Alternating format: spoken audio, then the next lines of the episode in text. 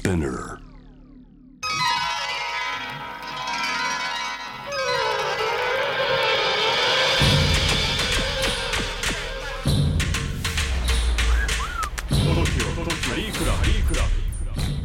TOKIO カリークラブちなみに第3波的にいわゆるそのお米とまあ難的なものでカレーを食べるっていうのがいわゆる日本のスタイルだと思うんですけどそれ以外の付け合わせというかであったりすると思いますか？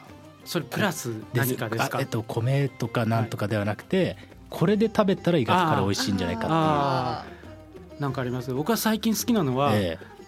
え。えっとだしキーマ。ええ。だしキーマを釜揚げうどんで食べる。あうどんでだつけ何つけ麺的に？そうそうえそう ずるいですね。もう贅やっぱ沢。発明してんなすごい贅沢ですめちゃね。めちゃうまいですうどんなんだあはい美味しそうだな、はい確かにだしキええなんかねーマ。あのつけ麺でもいいかなと思ったんですけど、ええちょっとねそのつけ麺のあの乾水ははいはいちょっとだしキーマに対しては失礼かなみたいな、えーちょっと汚れちゃう俺、ええ。俺の大事なだしキーマがちょっと汚れちゃうかなと思ったんで、そこはえっと讃岐え讃岐のちょっと細い乾麺。ええ。えああくまでも乾麺レベル乾で麺乾なるほど。麺ねで乾麺の方が結構汁吸ってくれるんで、うんうんうんうん。よく絡むとはいいうことですね、はい。い、やー確かにそれうどんがいいですね。うどんでつけ麺的にカレーをめしかもだしだから合うっていうことですよねいやもうこの料理昔からあっただろうみたいな気がしてきまし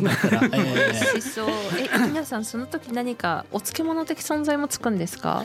お漬物はですねお漬物はあーなんか合うのがあるのかな。普通にあるとしたら普通にこう今だったら例えばきゅうりを黒酢でつけっぱなしにしたものとか そういう、うん、合いそうですね。薬味としては柚子胡椒を入れたくなるけど我慢する。え え すごいそこはもうカレーへのリスペクト精神ですね。そうですね。えーやっぱりこうアクの強い柚子胡椒とかはちょっと、はいはいちょっと失礼かな。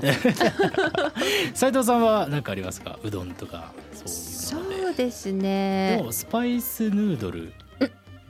で発売されてましたもんね。それもなんかそういうトライアルなのかなって。はい、自分の中ではやっぱりそうですね。今後スパイスカレーがどう発展していくかなって思った時に自分の中ではスパイスラーメンが絶対もっともっと流行ると信じてやまないんですけどうん正直その美味しい究極のスパイスラーメンを作りたいって思ってますね自分が。あーでもそれは超食べてみたいですね、えーまあ、そこもやっぱ中華との遭遇というかっていうことですもんね。ただ麺は中華なんですけど、ええスープに関しては私あの中華風っていうよりイメージの中なんですけど上野デリーさんのカシミールカレーあるじゃないですか、え私あのカシミールカレーがまあこよなく愛してるんですけど、ーうんうん。あのカレーをベースにしたスープで作ったら絶対美味しいスパイスラーメンができると思ってます、うんうん。どっちかというと割とあれですよね。あのチキンブイヨン的なまさに鶏ガラスープ的なそういう割と綺麗なスープの方向ですよね。そうです味的にはね。ね本当にいわゆるブイヨン系の、うんうんうんそこに、まあ、結構がっつり強めのまあクローブ中心にスパイス。ややっぱりクローブなんだね。そうですね。クローブ狂いしてますね。うん。ちょっとえーそっち系のスパイスが多分好きなんだと思います、うんでもうん。そうですね。そういったなんかちょっと激しいスパイス使いに、はい。まあ、ブイヨンと、をベースにして。そうですね。でちょっとまあカラメルで漆黒にした黒っぽいスープで、あそれちょっとあのロッカーって限定メニューまあ出されてるじゃないですか、はい。あるかもしれない未来ですかそれは。そういう未来が来たら嬉しいんですが、ええ。まだまだですね。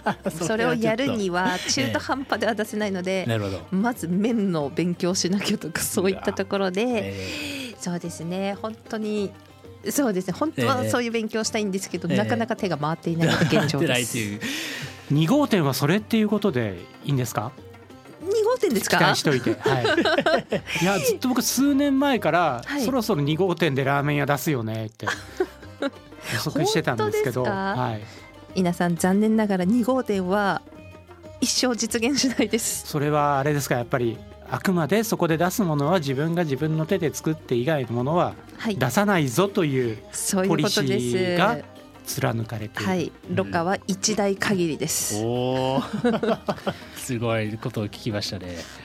ここはエリックサウス何店舗も構えてらっしゃる稲田さんのスタイルは、えーまあ、踏襲次第というかっていう感じなんですかね。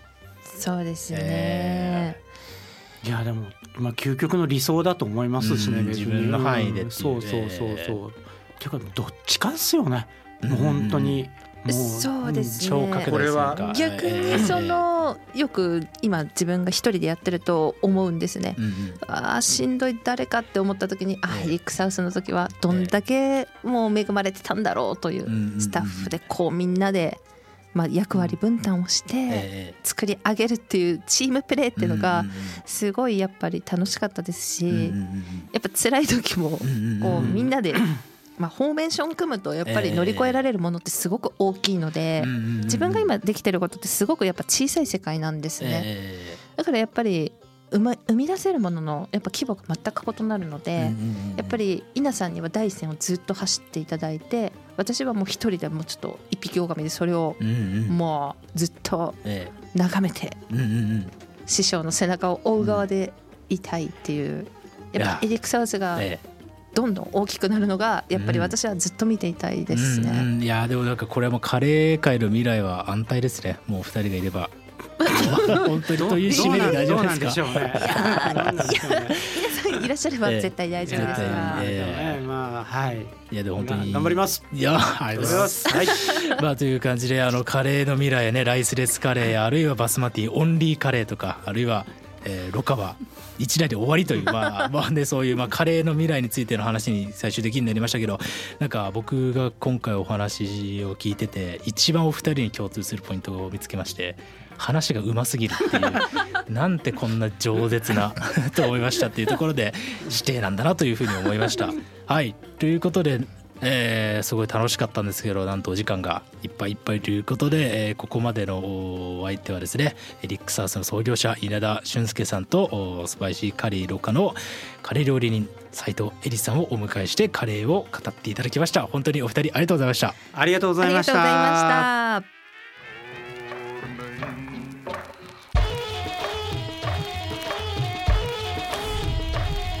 TOKIO カリークラブ TOKIO カリークラブ